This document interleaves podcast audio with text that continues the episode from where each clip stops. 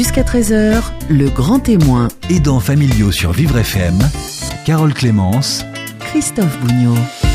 Aujourd'hui, émission spéciale La parole aux aidants euh, qui fête ses 10 ans. Christophe, bonjour. Bonjour Carole, 10 années, 400 témoignages, vos témoignages, vous qui aidez au quotidien un parent, un enfant ou un conjoint dépendant.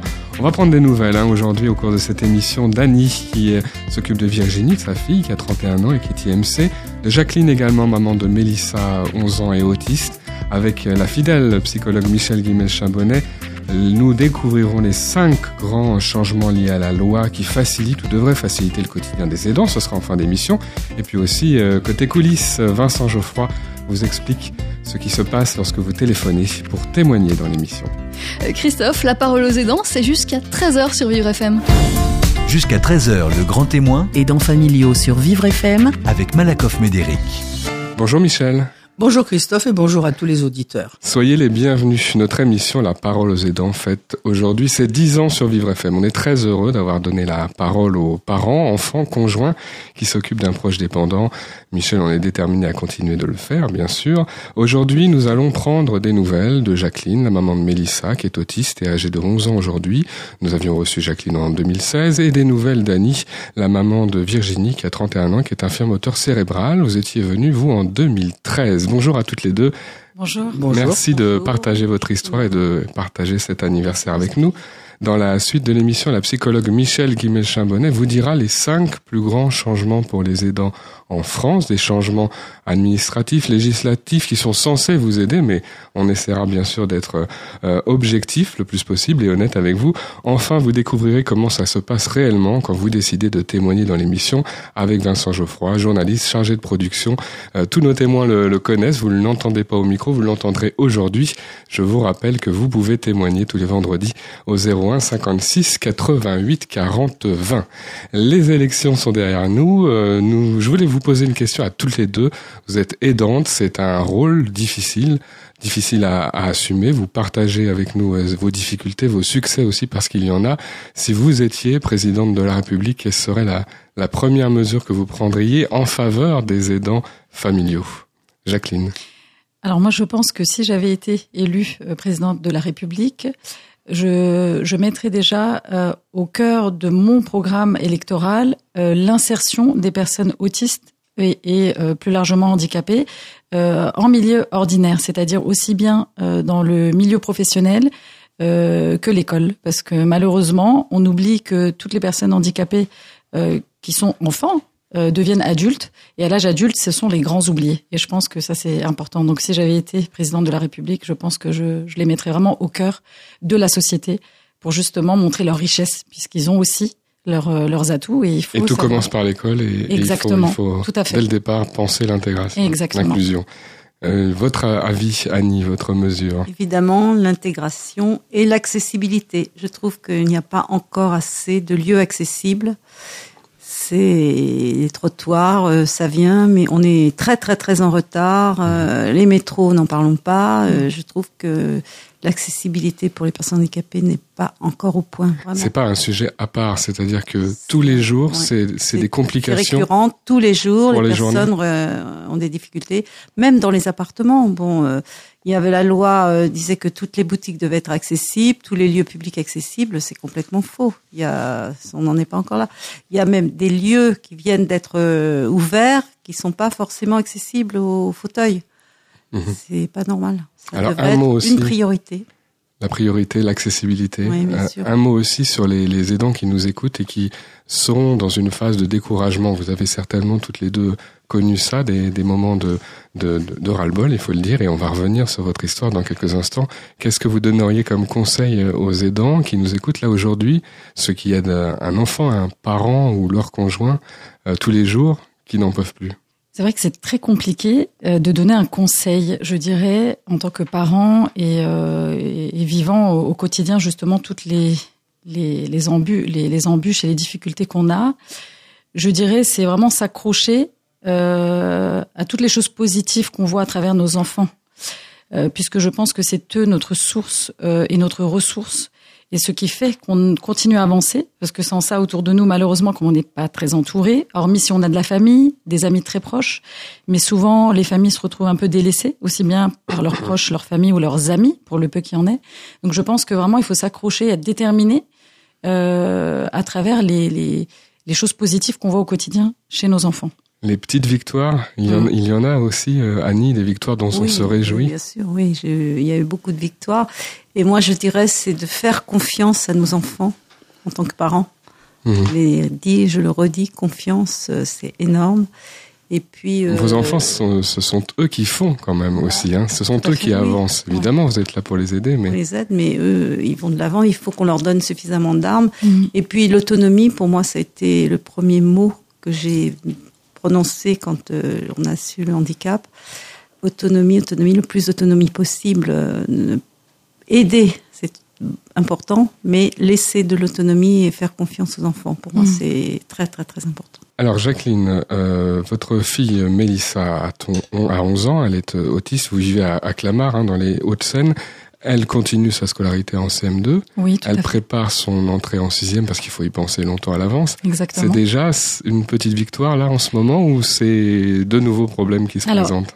La victoire, je l'ai, euh, comme je le disais, euh, grâce à Mélissa, parce que à travers le système actuel, je trouve que nos enfants sont quand même de grands résistants, entre guillemets. Parce que face à toutes les difficultés que nous voyons, nous, en tant qu'adultes, eux ne le voient, ne le voient pas. Mais c'est vrai que nous, euh, quand je vois euh, toutes les petites victoires qui ont fait cette grande victoire, donc justement ce passage, ce tremplin, le passage au collège qu'on prépare aujourd'hui, même avec les grandes difficultés qu'on a eues euh, avec les, les organismes autour, oui, ça c'est une victoire et ça me permet de continuer ce, ce rude parcours. qui Qu'est-ce qui se présente là comme difficulté bah, c'est au niveau de l'accompagnement. Il y a eu beaucoup, beaucoup de manquements euh, par le CESAD qui l'accompagne, beaucoup, beaucoup euh, de problèmes internes qui ont eu des répercussions sur l'accompagnement et le, la bonne prise en charge euh, à cause de, de, de nombreuses absences de son accompagnante. Donc, euh, qui dit L'accompagnante à l'école. Exactement. L'auxiliaire de vie scolaire. Euh, même si la loi dit que tout enfant peut aller à l'école euh, avec un- avec un handicap, quand l'auxiliaire de vie scolaire n'est pas là, l'école refuse que l'enfant vienne à l'école. Et ça, c'est vraiment euh, horrible. Parce que comment annoncer à son enfant le jour même quand l'accompagnante vous dit je suis malade, je ne peux pas venir, lui dire que tu ne vas pas à l'école. Et aujourd'hui, Mélissa, même si elle n'est pas encore autonome, mais elle progresse sur pas mal de choses, elle est capable de me dire qu'elle est triste. Elle me regarde et elle me dit maman pourquoi je ne vais pas aller à l'école? Mais je suis capable. Et là je, je, je, je lui réponds que oui je sais qu'elle est capable que j'ai confiance en elle comme le disait euh, Virginie. Mais je, je ne peux pas lui dire que c'est à cause du système qu'elle ne peut pas aller et là ça me fait mal pour elle Mhm. Et le combat, il est derrière, c'est préparer des solutions alternatives quand les, quand les auxiliaires de vie scolaire ne sont pas là. exactement Se prendre le relais si besoin, mais tout ça, Tout c'est, c'est, ce n'est pas codifié, c'est pas, ça n'existe pas en. Exactement. C'est-à-dire que soit on vous dit, si vous avez, euh, j'aime pas ce terme, une négociation possible ou une ouverture d'esprit avec l'école, se dire bon bah on connaît l'enfant, donc on peut quand même euh, lui permettre de venir pour accéder à ses apprentissages scolaires comme ses camarades. Euh, donc elle vient à l'école même si l'accompagnante n'est pas là. Soit d'autres alternatives, si possible est, mais aujourd'hui je pense que c'est quasi impossible vu la pénurie au niveau des auxiliaires de vie scolaire, le manque de formation, les emplois précaires, etc. Les contrats qui sont pas reconduits. Euh, donc moi, la seule alternative et la seule possibilité que j'ai eue, je me suis proposé moi à être l'auxiliaire de vie scolaire de mon enfant en cas d'absence. Et aujourd'hui, j'ai lancé une pétition qui a plus de 38 000 signatures. Euh, médecins, psychologues, éducateurs spécialisés, AVS, de partout dans le monde qui ont signé. Et euh, il faut que les choses avancent pour le bien de nos enfants handicapés. Les choses ont avancé pour euh, Virginie, euh, votre fille Annie, hein, qui a 31 ans, qui est euh, infirme moteur cérébral. Euh, vous êtes à Paris. Euh, Annie, euh, au moment où vous avez reçu la dernière fois, était avant, était, préparait probablement des examens, ou- et elle a obtenu euh, le, il faut pas que je me trompe, le diplôme des arts décoratifs en 2014, alors qu'on avait, on lui avait prédit qu'elle n'irait jamais très loin dans, dans la vie. Peut-être qu'elle ne parlerait pas, qu'elle n'écrirait pas, qu'elle ne marcherait pas. Enfin bon, euh, tout était négatif. Je suis allée voir euh, d'autres équipes médicales qui m'ont dit mais non, il faut pas lâcher. Et puis euh, bah, à chaque fois c'était des refus. Et moi je m'obstinais à trouver les meilleures équipes, les meilleures écoles, l'école des écoles Montessori, enfin voilà, jusqu'à ce qu'on me dise mais les arts décoratifs jamais, c'est pas possible. euh, Il faut expliquer que. Virginie a une motricité difficile. Oui. Et ça avait une incidence sur ces études-là, ces métiers-là? Ben normalement non, mais euh, handicap, je je peux pas vous dire. Euh, ben non, c'est pas accessible, l'école est pas accessible, voilà. Et puis en fait, euh, quand on est allé aux Arts Déco, on a vu que c'était accessible, que le directeur était tout à fait ouvert à prendre euh, tout enfant de tout milieu. Et elle a fait son école préparatoire, elle a eu le dip- le les- l'examen d'entrée des arts décoratifs. Elle a eu la même année l'entrée aux beaux arts, ce qui était quand même euh, pas On évident. parle là de, de grandes écoles prestigieuses. grandes- hein. Bien sûr. Et elle a jamais redoublé là dans, ces, dans cette école et elle a été diplômée euh, avec mention. Et alors là, le jour du diplôme, quand même, on oublie toutes les difficultés et, Bah on, oui, et on évidemment. fait la fête. Mais on les oublie euh, au fur et à mesure qu'on a une petite victoire, on oublie les difficultés parce que euh, c'est toujours le positif qui l'emporte sur le négatif, bien évidemment. Michel Guimel-Chambonnet, voilà deux histoires où on, on voit qu'il faut se battre, que rien n'est Ne jamais jamais gagné. lâcher. Mais Rien, que rien, Il faut rien. lutter contre des personnes qu'on rencontre et qui font Oui. des pronostics comme ça, qui disent à l'avance, Oui. vous n'irez pas loin, vous ne ferez fait. pas ci, vous ne Tout ferez fait. pas ça. Moi, je trouve inadmissible que ce soit de la part d'un professionnel de santé ou d'un professionnel euh, de l'éducation na- nationale ou pas nationale d'ailleurs, qu'ils le disent plusieurs années à l'avance, votre enfant ne pourra pas. On ne sait pas. On, ne peut, et on ne peut pas savoir. Bon, évidemment, si la moelle épinière euh, est vraiment sectionnée, effectivement, c'est difficile de marcher. D'accord. Mais à part ces situations qui sont tout de même des situations extrêmement particulières et heureusement qui ne sont pas les plus fréquentes, pour tout le reste, euh, justement, l'éducation est là pour aider à franchir certaines étapes. L'enfant, parfois, ne peut pas aller euh, jusqu'à faire une grande école, comme c'est le cas de Virginie, mais on pourra quand même peut-être arriver au certificat d'études ou à son équivalent. Bon, on ne peut pas dire à l'avance, ça ne pourra pas aller plus loin. Ça, je trouve que c'est inadmissible parce que, d'abord, c'est un, un coup de poignard pour les, pour les familles, mais c'est aussi pour celui qui dit ça, eh ben, je m'en lave les mains, puisque ça ne marchera pas, je ne fais rien. Or, c'est là-dessus qu'il faut se battre. Même si on pense que ça va être difficile, il faut essayer d'avancer quand même. C'est, je crois que c'est ça qui, c'est la raison pour laquelle je dis il ne faut pas lâcher.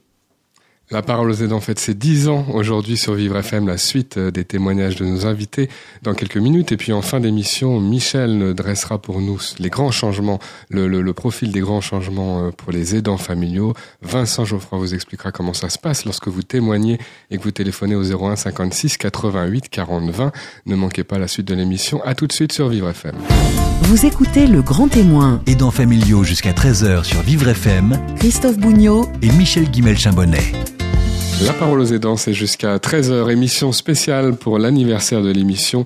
10 ans que chaque vendredi, vous avez la possibilité de témoigner, vous qui aidez au quotidien votre conjoint, un parent âgé, dépendant, votre enfant en situation de handicap.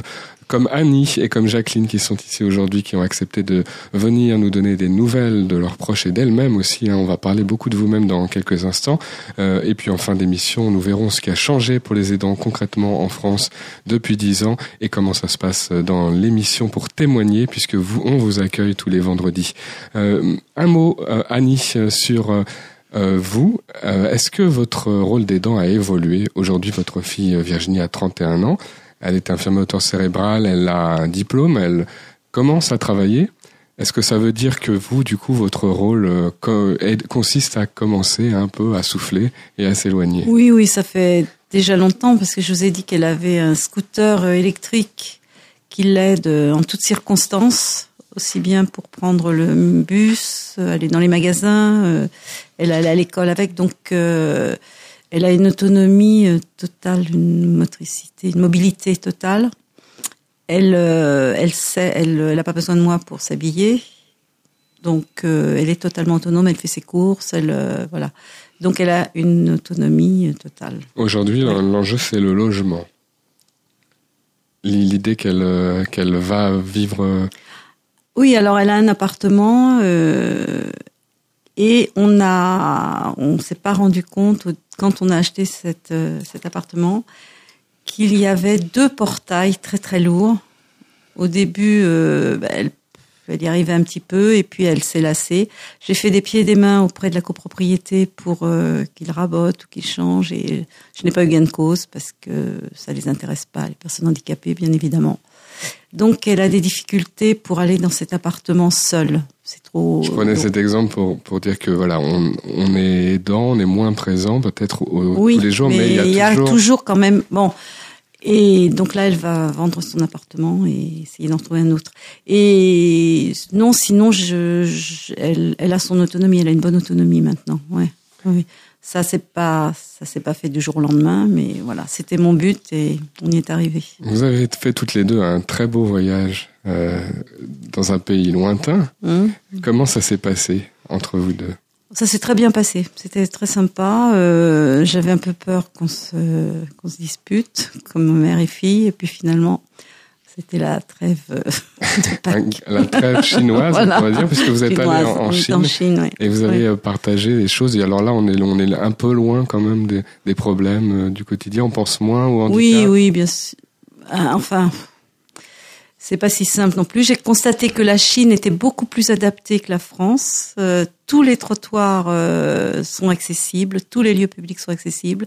Il y a des pentes partout dans les musées, donc Oui. euh, ils le sont quand même encore. Voilà. Et oui, oui, j'ai, on a eu des difficultés de, de transport parce que l'aviation chinoise a refusé son, son scooter que l'on a abandonné en plein milieu de l'aéroport de Vous n'avez pas Shanghai. pu le mettre dans l'avion pour rentrer à Paris. Non. Et ça Ouais. doit Et coûter elle, assez cher oui. quand même. scooter. Comment Le scooter, ça doit coûter assez cher. Ah oui, évidemment. oui. Et, et là, elle a été euh, très très frustrée. Elle a pleuré. Elle a, elle a trouvé que c'était de la discrimination. Et elle n'a pas accepté. Franchement, ça a été la, la- le seul moment du voyage où euh, là, elle, elle était mal. Elle était très très très très mal. Son handicap lui est revenu en pleine figure, alors que le plus souvent elle le vit bien et elle a, elle a pas de difficulté, de problème euh, avec ça. Là, ça a été d'une très très très grande violence, vraiment. Alors vous l'accompagnez, vous l'accompagnez un peu moins, et du coup vous avez, euh, vous continuez votre métier à vous d'architecte d'intérieur. Ça veut dire, c'est important Oui. d'avoir ces centres d'intérêt. C'est un message que vous Voilà, faites un peu. passer. Oui, oui, bien sûr. Mais de toute façon, je n'ai jamais abandonné euh, le fait de travailler d'une façon ou d'une autre, beaucoup plus à la maison. J'ai eu la chance de, de pouvoir m'organiser comme ça, d'être expert aussi. Du coup, j'ai travaillé à la maison pour justement accompagner Virginie, être, euh, être présente euh, euh, le plus possible, tout en lui laissant son autonomie, mais être quand même là aussi pour, bah, pour l'aider aussi pour ses devoirs, pour, euh, voilà, pour Tout ce qui chose est- comme une maman fait. On essaye de faire le mieux possible. Jacqueline, euh, votre fille Mélissa, alors, est, est plus jeune. Hein, elle, euh, c'est une autre situation. euh, elle est euh, autiste. euh, Vous aimeriez retrouver retravailler, mais c'est pas encore possible? Est-ce que je le dis bien? Oui, malheureusement, j'ai, lorsque j'étais venue l'année dernière, j'avais comme projet de pouvoir retrouver une activité professionnelle. Et malheureusement, les choses euh, ne se sont pas arrangées au niveau de, de son, enfin, de l'emploi du temps, euh, le fait que je dois l'accompagner à ses diverses prises en charge. Euh, je n'ai malheureusement pas pu trouver malheureusement un emploi qui pourrait euh, être accessible avec cet emploi du temps très très chargé. Ça veut dire qu'il faudrait, euh, alors déjà trouver, des- comme vous dites, des emplois avec Mm. des, des horaires aménagés ou souples. Oui. Et il faudrait le dire aussi, le dire à, à son futur employeur, selon vous? Il faudrait que, l'employeur soit J'ai essayé une fois. Alors j'ai été à un entretien. Donc euh, moi à la base j'ai fait des études paramédicales, mais je me suis orientée sur euh, tout à fait autre chose. Donc euh, j'étais agent de maîtrise dans la communication, dans le domaine de la communication. Et euh, par la suite je me suis dit bon bah je vais m'orienter plutôt vers de l'intérim pour pouvoir trouver des petites missions. Bon, j'ai quand même eu cet objectif, donc j'ai j'ai été à divers entretiens et dès lors où j'ai annoncé que j'avais une enfant handicapée, donc ils étaient intéressés au départ. Et ensuite, euh, j'ai vu tout de suite le, le- les expressions du visage qui ont changé en me disant ah bah on vous recontacte et finalement on me rappelait jamais. Mhm. Donc j'ai tout de suite su que finalement c'était peut-être même si j'avais envie de l'annoncer, ne pas l'annoncer puisque derrière euh, on a les portes qui se ferment. Il y a un jugement. Michel Guimet-Charbonnet, on, on a Oui. plusieurs fois abordé ce sujet. Tout à fait. Pas oui. évident. Non, c'est c'est c'est vraiment C'est dommage. horrible hein, pour nous parce que derrière, ça nous aiderait financièrement parce que Bien derrière il y a un coût au niveau des prises en charge, euh, etc. Et puis même pour nous, au niveau de, de la vie sociale qu'on avait, euh, c'est c'est- voilà, on nous rappelle encore une fois, comme le disait la maman de Virginie, euh, bah, le handicap nous revient euh, au visage. Oui, mais et alors, moi je vais être cynique. C'est dommage pour l'employeur parce que il trouvait que votre euh, profil professionnel était intéressant pour lui Mhm. et finalement, alors vous avez tous les inconvénients bien sûr, mais lui se prive d'un membre du personnel de qualité. Mhm. Donc c'est là aussi où les employeurs devraient être plus attentifs et vous demander clairement, vous pouvez travailler combien d'heures par jour et peut-être, alors je ne sais pas si c'est faisable dans votre métier, mais faire une partie du travail à la maison et l'autre au bureau. On fait de plus en plus ce qu'on appelle le télétravail. Donc pourquoi pas dans votre branche Là vraiment, tout de même, il faut dire un point positif. Certains employeurs, pas tous, mais certains employeurs commencent à comprendre la, la question des aidants et le fait qu'on peut concilier l'aide familiale et le travail euh, au sein d'une entreprise. On avait reçu une DRH, une directrice Oui. des ressources humaines, il y a quelques mois, qui avait choisi, hein, c'est un, engagement à ce niveau, parce que c'est pas encore très répandu, avait choisi de- d'en parler, de sensibiliser. euh, de- d'en parler et d'organiser euh, une, une journée de rencontre entre toutes les personnes qui s'occupent justement des ressources humaines pour voir comment on peut concilier euh, ces deux aspects de, de la vie quotidienne d'une personne, être salarié et être aidant familial. Annie, un mot euh, sur Je cette pense que question-là, nous avons- s'il vous plaît. Pardon. En face du Je micro. pense que nous avons besoin de beaucoup bien plus besoin de travailler que les d'autres personnes pour sortir de la maison, pour sortir du handicap, pour euh, c'est vital, c'est vital. Il faudrait quand même que les pouvoirs publics, enfin, prennent ça aussi en compte pour s'occuper mieux de nos enfants, qu'on ait des petites plages de travail, pas à temps plein, mais quelques mi-temps, quelques heures par semaine, mais un petit peu pour sortir de de de, de ça. De, de C'est une question très sérieuse et importante. Est-ce que vous considérez, Jacqueline, aujourd'hui, que vous avez assez de temps pour vous, assez de d'espace pour souffler, euh, assez de temps pour vous consacrer à, à du travail ou des passions ou, ou des loisirs euh, Alors, Et on peut le dire sans, sans votre fille? Alors, comme Mélissa n'est pas euh, toute seule, c'est l'aînée. D'un. Elle a un petit frère aussi, donc euh, qui a aujourd'hui euh, deux ans et demi. Donc, euh, je m'occupe Beaucoup de euh, travail aussi. beaucoup de travail, plus tout ce qui gravite autour, hein, bien sûr, euh, euh, les tâches ménagères et, et compagnie, comme tout parent le fait. Et euh, c'est vrai que j'ai pas pu justement retrouver une activité professionnelle euh, avec des horaires euh, souples, mais je me suis orientée vers autre chose, même si euh, c'est euh, sur du bénévolat. J'ai donc créé une association qui s'appelle Mélissa l'Union de tous. Euh, nos objectifs et nos missions euh, avec les membres de l'associ- de l'association sont vraiment euh, d'aider euh, les familles dans leurs démarches administratives qui sont très lourdes, de savoir euh, comment faire un dossier MDPH, euh, le projet de vie, essayer comme on peut euh, les orienter vers les professionnels qui pourraient éventuellement faire des bilans pour poser un diagnostic, les orienter vers les professionnels formés, les informer sur les droits de leur enfant euh, pour l'inclusion scolaire, euh, développer justement euh, des partenariats avec les entreprises pour permettre aux adultes d'accéder à un emploi, de proposer des sessions de formation. Donc dernièrement, le 11 février, on avait invité trois intervenants. Et donc on a fait une conférence sur la ville de Clamart. Et euh, nombreux ont été satisfaits, donc on a pu apporter de nombreuses réponses.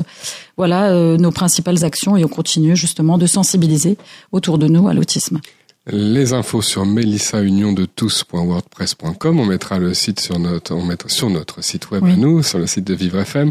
Mais ça aide, du coup, d'aider les autres et les autres parents, les autres aidants dans les mêmes situations. Oui, moi personnellement, ça, c'est, euh, c'est, comment dire, je, retransmets du positif, c'est-à-dire que je suis passée par ce parcours très très difficile au départ où j'avais pas de diagnostic. euh, euh, j'ai une expérience entre guillemets. Maintenant, je sais vers où aller, qui euh, qui aller voir, etc. Donc, mon but aujourd'hui, c'est de transmettre justement à ces parents épuisés ou dans le désarroi total, où ils ne savent pas vers qui aller, euh, de transmettre cela et ça me fait oui, ça me, ça me fait plaisir de, de pouvoir aider, même si on n'est pas aidé derrière par des organismes. Ce serait tellement plus simple si on serait aidé, mais on essaye de retrouver, de, de, de, de faire appel justement à, à, des bénévoles ou à des grandes entreprises qui aimeraient nous soutenir dans nos actions, puisqu'on a aussi des projets à développer pour pour le moment euh, euh, l'insertion scolaire. Par exemple, on est sur un projet de création de cartables adaptés. Donc je le dévoile pour la première fois sur Vivre FM, les 10 ans. Euh, donc voilà, j'espère que ce projet verra le jour pour euh, permettre à plus d'enfants d'aller à l'école et servir de tremplin. Et nous en parlerons au fur et à mesure. Merci à toutes les deux. On se retrouve dans quelques minutes pour la suite de notre émission spéciale 10 ans, la parole aux aidants sur Vivre FM. Vous écoutez Le Grand Témoin. Aidants familiaux jusqu'à 13h sur Vivre FM. Christophe Bougnot et Michel Guimel-Chambonnet. La parole aux aidants, c'est jusqu'à 13h, émission spéciale anniversaire aujourd'hui, les 10 ans de La Parole aux aidants. On partage ce bon moment avec vous et ce bon moment avec tous ceux qui ont témoigné. Deux euh, personnes, deux témoins sont avec nous aujourd'hui.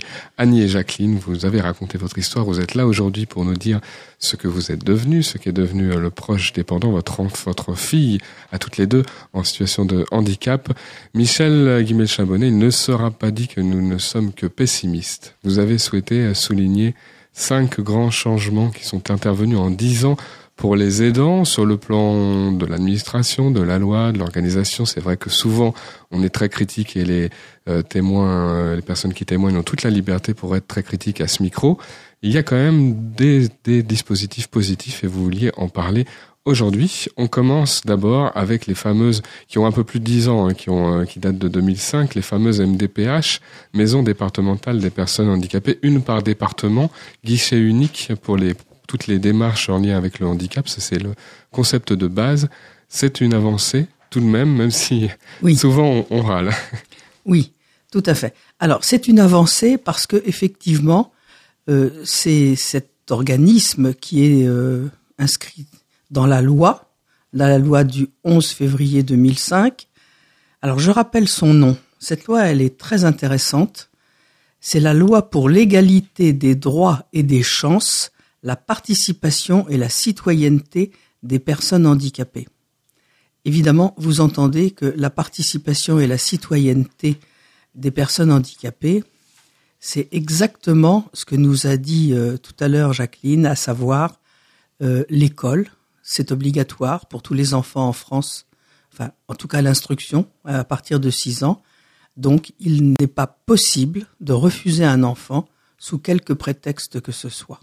Alors, on rappelle que quand on va à la MDPH, euh, quand on remplit un dossier handicap, dont, le délai sont très longs, euh, c'est là qu'on note ce, qu'on souhaite, euh, ce qu'on souhaite si on est en situation de handicap, ou on aide, quand on est un aidant, on aide notre, son proche dépendant à remplir ça. Donc, quel type d'école, quel type d'emploi Quel est le projet de vie euh, Quel est le projet de vie? Mais le projet de vie, par exemple, même s'il y a plein de cases à remplir, c'est une grande feuille toute blanche. Tout à fait. C'est pas facile, ça. D'écrire. Moi, je ne sais pas si on me demandait quel était mon projet de vie sur une page blanche. Je sais pas ce que je répondrais. Jacqueline, vous êtes d'accord? C'est d'un complexe. Je, comment vous expliquer? C'est un casse-tête chinois. Tout à fait. Qui peut nous aider, Michel alors, qui peut aider? Ben, D'abord, euh, l'assistante sociale euh, du quartier. Ça, je crois que c'est très important de les consulter. Euh, et aussi les assistants sociaux, assistants de service social, comme on doit dire maintenant, dans les services hospitaliers où les, les enfants ou les, les adultes sont pris en charge sur le plan sanitaire, sur le plan de la santé. Je pense que c'est très important de mobiliser tous ces personnels des services de soins parce qu'ils ils peuvent avoir une, une influence très intéressante sur ce qui sera possible et ce qui ne sera pas possible. Depuis dix ans, on a été inventé aussi euh, le mandat de protection future. Qu'est-ce que ça signifie, Michel? Alors, ça veut dire que maintenant, c'est la loi de, une loi de 2009. Maintenant, on peut aller chez le notaire et on peut dire, voilà, quand je serai mort, je voudrais pour mon enfant que telle personne le prennent en charge. Alors, selon le, la situation de l'enfant, euh, la, comment dire, l'aide va être très différente. Hein. Euh, dans le cas de Virginie, par exemple, effectivement, comme elle est devenue autonome, euh, l'aide ne, ne, doit pas être très importante. Mais dans le cas d'un autre type de handicap, l'aide doit être beaucoup plus importante. une aide administrative ou une aide financière, enfin gestion des finances. Souvent, on n'a pas envie de penser à tout ça. hein, Alors, la plupart du temps, voilà, la plupart du temps, les, parents ne pensent pas à tout ça, et c'est bien dommage parce que parler de la mort ne fait pas mourir, et au contraire, une fois qu'on a fait les choses en ordre et qu'on a donné ses- comment dire, préférences, qu'on a indiqué au notaire euh, ce qu'on imagine avec son enfant quand c'est possible, bien sûr, euh, pour qu'il soit partie prenante de ce qui lui arrivera plus tard. Une fois qu'on a fait tout ça, qu'on a mis tout ça en place, eh ben on a l'esprit libre et on peut s'occuper d'autre chose. On sait que la vie pour son enfant ne va pas s'arrêter dans, le confort où il est à l'heure actuelle parce que les parents ne seront plus là. Ce mandat de protection future peut s'appliquer aussi aux personnes. Quand je ne serai plus en état de gérer mes propres affaires, je vous demande de les prendre en charge. Donc, c'est vraiment un dispositif que je trouve très intéressant. La troisième et la quatrième avancée sont des congés, et c'est important, les congés. Tout Congés de solidarité familiale, congés de proches aidants. Euh, ça paraît un peu compliqué de comprendre la différence Oui. entre les deux, mais c'est une avancée et on peut Tout prendre des congés quand on est aidant. Ça, c'est quand même ce que j'ai envie de retenir. Tout- Tout à fait. C'est très intéressant, euh, si on peut dire, puisque le congé de solidarité familiale permet d'assister un proche en fin de vie. Souvent, euh, les aidants se reprochent beaucoup de n'avoir pas pu euh, être auprès de leurs parents ou de leur enfant, enfin de la personne qui, qui va très mal, euh, et ont le sentiment de l'abandonner alors que c'est un moment où euh, l'aidant familial aimerait être au plus près.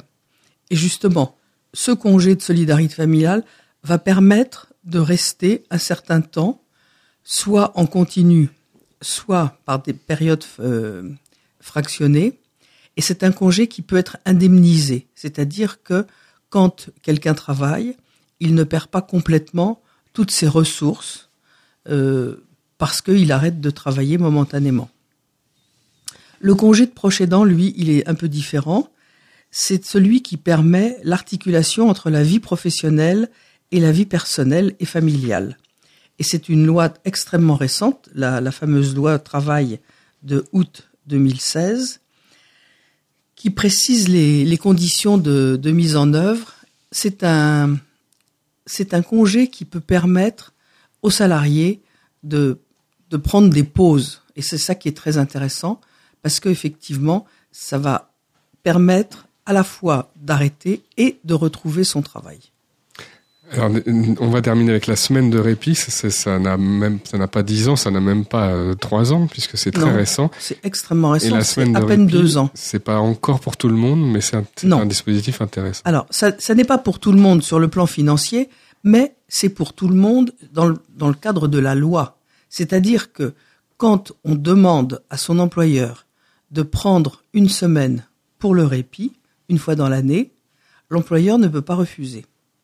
Donc, ce droit au répit permet aux proches aidants, des personnes euh, âgées, c'est surtout pour ces personnes-là, de se reposer ou carrément, quand c'est possible, de partir en vacances. Bien entendu, l'écueil principal, euh, c'est que les aidants ne s'autorisent pas suffisamment des pauses dans leur euh, dans leur aide, dans l'aide qu'ils apportent à leurs proches. Et je pense que le, le répit qui peut être financé jusqu'à 500 euros euh, une fois dans l'année, euh, sous condition de ressources bien entendu, euh, ne- n'est pas suffisant. Il faudrait que ce soit plus encore accompagné. Voilà, voilà une tâche que les MDPH pourraient faire. Accompagner les aidants pour leur dire lâchez un peu, prenez quelques jours de congé, allez faire autre chose. Ça, ce serait vraiment intéressant. Vous êtes d'accord toutes les deux, Annie Jacqueline, et seul besoin Oui, de, mais de ça- répit? Ça dépendrait comment ce serait pris en charge et, et euh, ce serait encore mieux si c'est avec nos enfants. Mais il faut qu'on soit aidé pour bien accompagner. Tout à fait. Mais quelquefois, c'est bien aussi de partir célibataire sans enfant.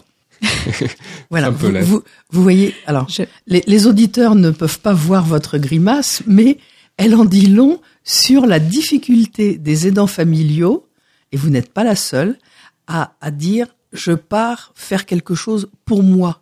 Mais oui, mais à ce moment-là, où est-ce qu'on laisse nos enfants? Avec qui? Non, bien, Bien sûr. entendu. Comment organiser tout ça autour? Bien entendu. Comment- Non, non. C'est ça que je, je disais, aider Tout à fait. pour bien organiser. Tout Parce à fait. ne peut pas les laisser entre les mains de n'importe qui. Bien sûr. voyez non seulement, oui, oui, non seulement entre les mains de n'importe qui, mais il n'est pas question d'abandonner euh, Voilà. la maison comme ça euh, pour partir huit jours. Non, bien entendu. Le répit, ça s'organise, c'est ce qu'on retient. c'est Tout à une grosse Mais- organisation derrière. Mais cela étant, le répit peut s'organiser. Euh, je rappelle quand même qu'il y a plusieurs associations, comme euh, l'Association des paralysés de France, l'Association de lutte contre les myopathies, qui ont mis, en place des centres de vacances dans lesquels le, la personne euh, dépendante est prise en charge de son côté, avec des activités adaptées à son état, et les familles ont des activités de leur côté, donc des activités pour les valides, et on peut se retrouver le soir pour le dîner. Enfin, il y a toutes sortes d'aménagements que je trouve extrêmement intéressants et qui peuvent permettre justement à la fois d'être ensemble et de ne pas être ensemble et de souffler.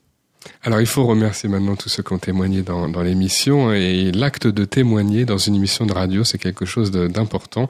Vincent Geoffroy euh, est à mes côtés, vous êtes journaliste chargé de production de l'émission depuis sa création en 2007 d'une fidélité totale. C'est vous qui recevez les appels des auditeurs qui aident un proche dépendant et qui souhaitent euh, témoigner au 01 56 88 40 20.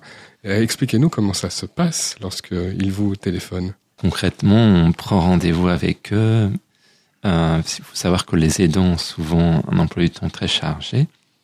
Et on fixe un rendez-vous téléphonique pour préparer leur passage dans l'émission. Et là, il y a plusieurs situations. Il y a les aidants qui parlent beaucoup de, de leur histoire, de leur passé. De toute l'histoire De qui dure toute parfois l'histoire. 15, 20 ans. Oui. voilà, qui me racontent tout un parcours de vie. Et souvent, ils parlent beaucoup euh, de leurs proches également, alors qu'il faut parfois les recentrer un petit peu sur, euh, leur rôle d'aidant, puisque c'est le, peu la visée de l'émission. Ils font part aussi de leurs difficultés, ce qui permet euh, d'avoir les conseils de, de Michel Guibet-Chambonnet à l'antenne. Ça, c'est important. Évidemment, on vous dit tout, hein, parce qu'on ne vous cache rien. On fait en sorte, nous, d'emmener ceux qui témoignent, euh, vous le savez, ou vous en avez conscience peut-être toutes les deux, Mhm. sur les, euh, vos problèmes à vous, sur votre place à vous dans tout ça, vous qui aidez le proche, euh, parce que pour une fois, pendant une heure, on pense à vous un peu plus peut-être que qu'à votre enfant en situation de handicap, même si tout est lié, bien évidemment. Euh, C'est aussi euh, très, alors très perturbant de, j'imagine, Vincent, de, de raconter toute son histoire d'un coup à quelqu'un qu'on ne connaît pas encore, et puis après au micro, à la radio. Oui, on perçoit souvent beau- beaucoup d'émotions et à la fois dans le travail de préparation et dans, au cours de l'émission également. Mhm. Pas facile d'ailleurs de réagir à, à des, des grandes émotions, peut-être. Oui, Il y a des, faut des garder une comme ça. certaine neutralité. Mais Oui, c'est ce qu'on essaie de faire dans le cadre du métier de journaliste, mais il y a beaucoup d'émotions. Ça nous est arrivé à Michel d'avoir quelques larmes euh, Oui. de tristesse ou de joie, mais De joie. des Je larmes. dois dire que quand Annie était venue euh, parler de sa fille et quand plus tard elle m'a dit Virginie a réussi son concours, euh, je l'avais annoncé ici et j'étais véritablement émue. J'avais les larmes aux yeux euh, tellement j'étais contente pour Virginie, mais aussi parce que c'était la preuve que il faut se battre jusqu'à la dernière seconde. Il n'y a que les morts qui ne bougent plus et tous les autres peuvent bouger, peuvent avancer. Annie, un mot sur, sur ce- le fait de témoigner voilà, dans une émission de, de radio, Oui, oui, La parole aux aidants. Ça m'a fait extrêmement plaisir. Et j'ai, euh, Virginie a écouté le CD de l'émission. Et elle a été très très émue parce que toute sa vie a, a déroulé d'un seul coup comme ça. Oui, C'était à la fois très gai. Enfin, j'étais, j'étais contente de, de témoigner. Et voilà, elle a vu, voilà, tu en es arrivé là. On est fiers de toi. Tout le monde est fier de toi. Et c'était une fierté aussi pour elle, bien sûr. et vous avez raison de souligner que même si on aborde des questions très difficiles, très graves, on a l'impression que c'est quand même très positif, qu'on a le droit, qu'on a le droit de tout dire. On peut dire des choses très difficiles dans une émission de radio, euh, Jacqueline. C'est vrai que c'est c'est toujours délicat parce que c'est personnel, ça ça ça nous enfin ça nous touche et puis ça nous fait aussi un flashback quand on parle du passé. Oui. Mais c'est vrai que c'est important de témoigner pour démontrer que c'est possible, comme le disait euh, Michel, euh, et que euh, rien n'est impossible puisqu'il faut il faut être déterminé, aller jusqu'au bout, faire confiance en nos enfants et être fier du résultat. Et j'espère un jour annoncer comme euh, la maman de Virginie que ma fille puisse réussir à accéder à des études supérieures, puisque euh, Le chemin est encore long, mais c'est possible. Donc on reste dans cet aspect positif. Je vous rappelle qu'elle n'a que 11 ans. Oui. C'est très rare d'avoir son bac à 11 ans, Oui. quand même. Mais je prépare déjà le futur dans ma tête. Ça défile très vite. Il y a une chose, Annie. il y a une chose importante aussi que je voulais vous dire pour les, les, les parents, les aidants. Euh, laisser le temps au temps. Oui. Moi, quand j'ai appris qu'elle était le handicap et que ça allait être difficile et long, je me suis dit c'est pas grave, on va prendre son temps. Euh, Il n'y a pas d'objectif, il n'y a rien de.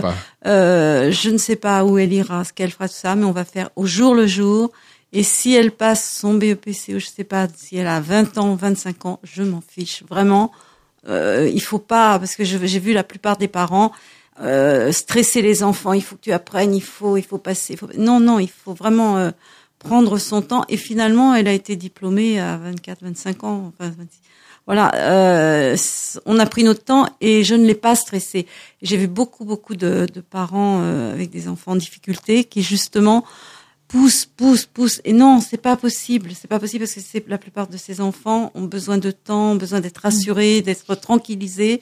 et c'est valable pour tout le monde d'ailleurs. On avance tout le monde, à notre rythme. voilà notre rythme, mais en particulièrement les enfants, les personnes handicapées. Donc, euh, et moi, je suis très très contente d'avoir justement pris mon temps. Et elle a Merci jamais beaucoup. senti de stress. Merci pour ce message important. Euh, Quelques secondes pour prendre quelques, pour prendre le temps de remercier quelques personnes, dont Vincent Geoffroy pour euh, la préparation des émissions, son calme et sa fiabilité. Michel Guimet-Chabonnet pour ses paroles aussi directes que rassurantes. Anne Mathura, David Leprince et Jason Durand qui, euh, dans cet ordre, ont su jouer de leurs machines et surtout de leurs oreilles pour baisser le micro quand il nous vient l'envie de tousser. Euh, Michel, ça nous arrive, mais surtout pour réaliser techniquement de belles émissions. Merci aux partenaires successifs de l'émission pour leur soutien moral et matériel, Massif, Mutualité, Harmonie Mutuelle, Crédit Agricole, Assurance, Malakoff Médéric, que l'on cite rarement ensemble, mais qui nous ont tous laissé, euh, c'est important de le dire, construire notre émission en toute indépendance.